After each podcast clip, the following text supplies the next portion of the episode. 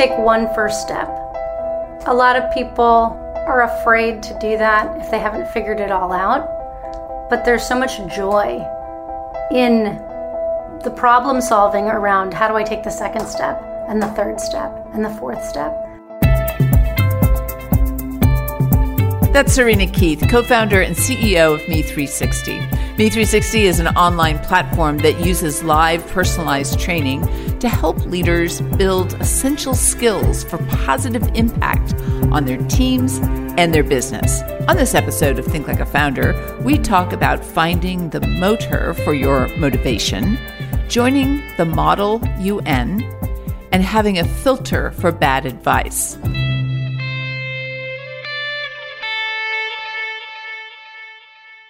Serena, you know, you come from a long line of female sculptors, but never considered yourself very artistic, which kind of surprises me. During the pandemic, you've started wire sculpting. Tell us more about how you've been spending your time this year in particular. Yes, I do come from a long line of very strong, very artistic women. I never really had a craft or an artistic hobby growing up.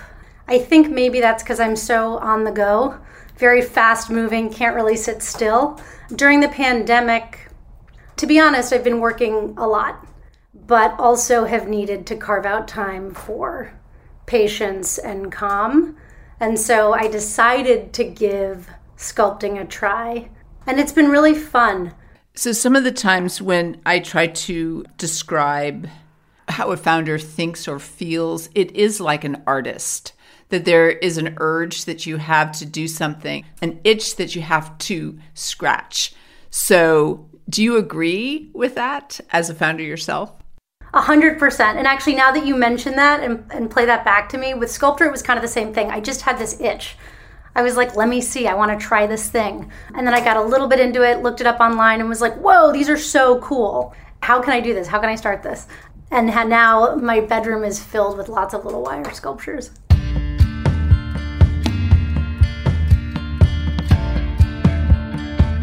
What was your aspiration or what was it when you were a little kid that was that itch that you wanted to scratch? I was a very imaginative kid. I think I was constantly trying on different identities and I wanted to be everything at one point as a kid.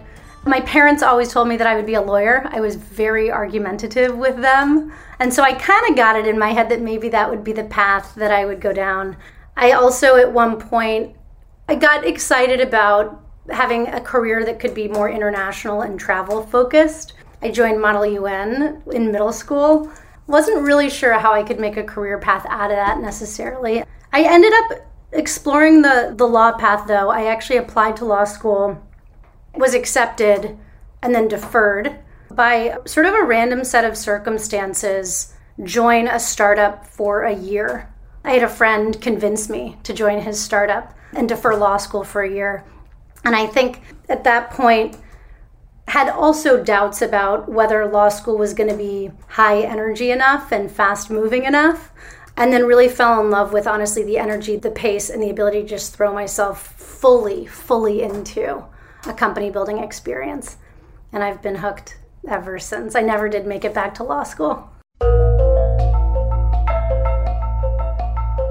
Before Serena made her leap into the world of startups, she studied political, economic, and social theory in college. As part of her senior year research thesis, she traveled to Indonesia for what would be an eye opening experience. I had an itch to go to Indonesia, and I don't know how to really describe why I was pulled in this direction, but what had happened in Indonesia was there had been a tsunami a couple years prior.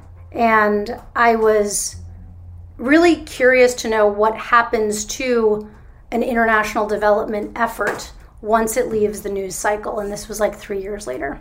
And I was able to get a little bit of funding to go explore.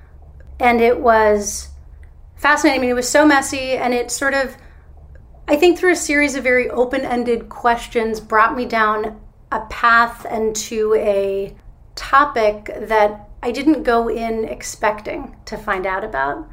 And it was fascinating, and I think it was a really good life lesson for me that um, I don't know, keeping an open mind and figuring out what the story was going to be. I think I apply some of that probably to product building. Like determining beforehand or knowing what it is, even if you do know something about it, to be able to turn that off and be totally journalistic about the story. Yeah, totally.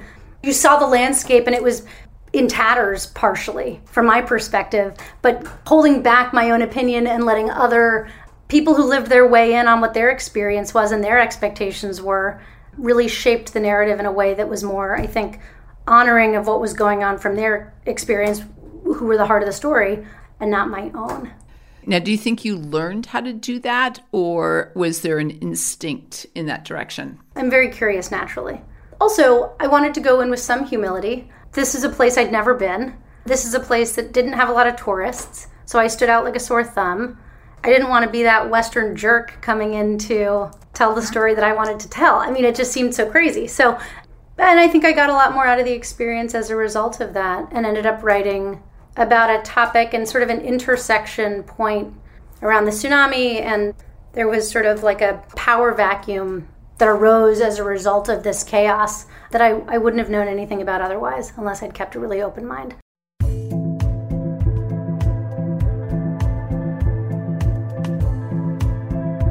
Serena approaches problem solving and product building with the same curiosity and open mindedness she developed abroad.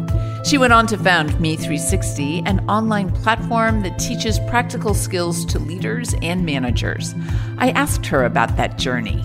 I told you a little bit about how my career actually panned out versus how I thought it was going to pan out, which is that I kind of jumped into a very messy startup environment almost at the beginning of my career and have stayed there ever since. And as a result, found myself maybe unusually in leadership positions very early on without a lot of support and sort of realizing that my intuition and my social skills didn't fully translate into being an effective manager or leader or collaborator. And I really needed those skills. I really, really needed those and was struggled without them. And I think had the self awareness because it wasn't awkward to be 23 and say, I don't know how to do this. I wasn't ashamed to admit that I needed to learn that, but also couldn't find great support. I had taken a couple of trainings and courses and things like that around various management and leadership skills. One experience I had was the last startup I worked on was bought by a company that was based out of Atlanta.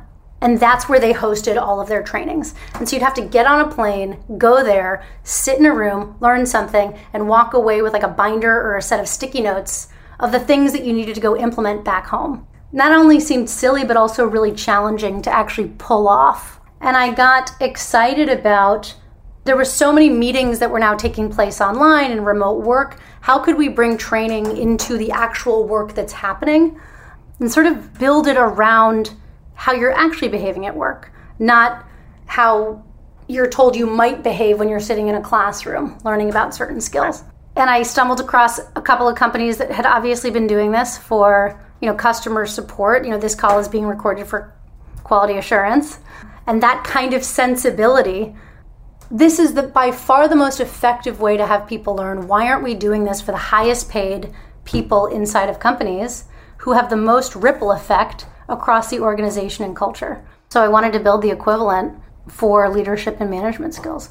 I started Me360 out of a really strong desire to make accessible for people who are movers and shakers figure out how to develop these core people skills and these leadership skills that really are the infrastructure for any successful company when the market has been so focused on the functional and the technical skills for a long time. We don't have an equivalent to really build out the tissue part of companies that are going to make us all successful and healthier and happier working together. Mm-hmm. That's so cool. And this is before COVID. Yeah, oh my God, yes, but way before COVID. yeah, really great timing. I mean, the world had already been moving online, though. I mean, so much work had become remote.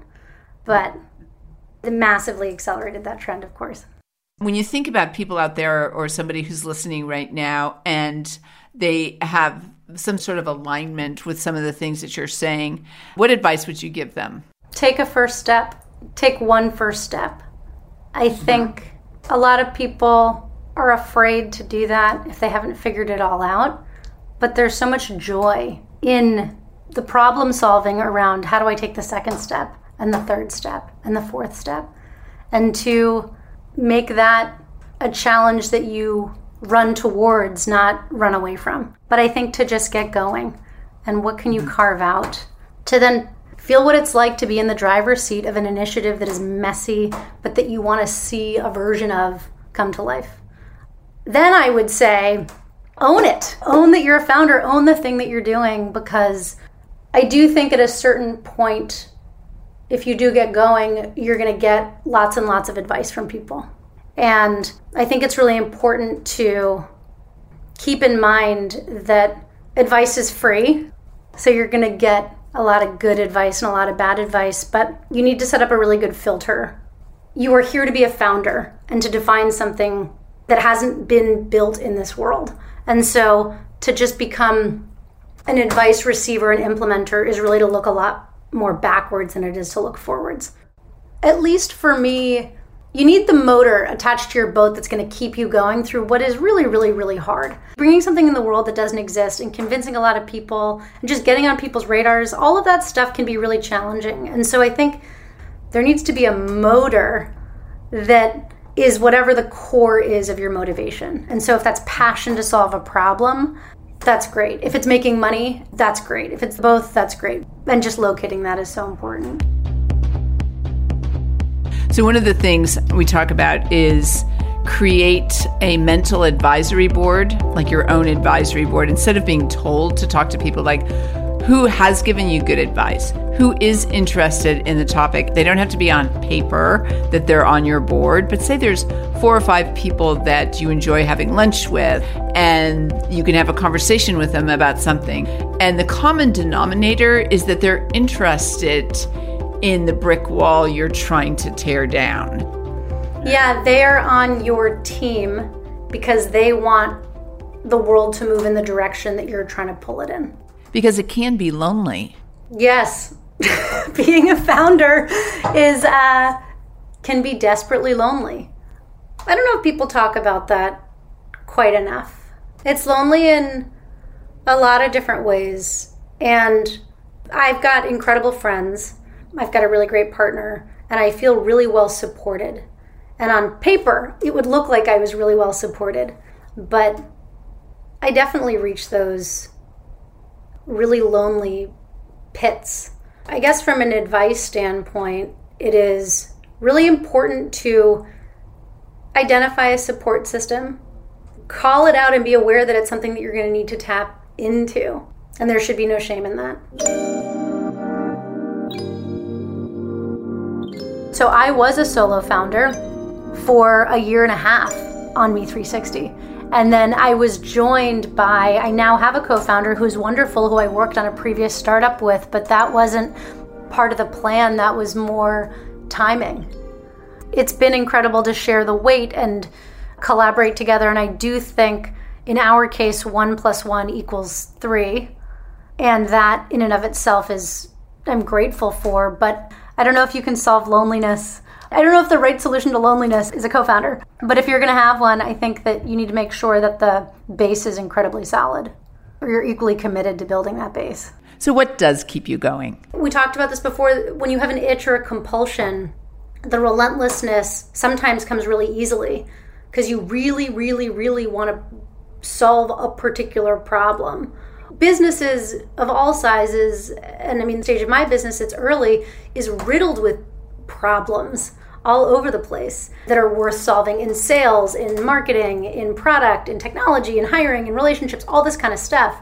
I think you have to want to be down for that. You have to want to feel drawn to those big challenges.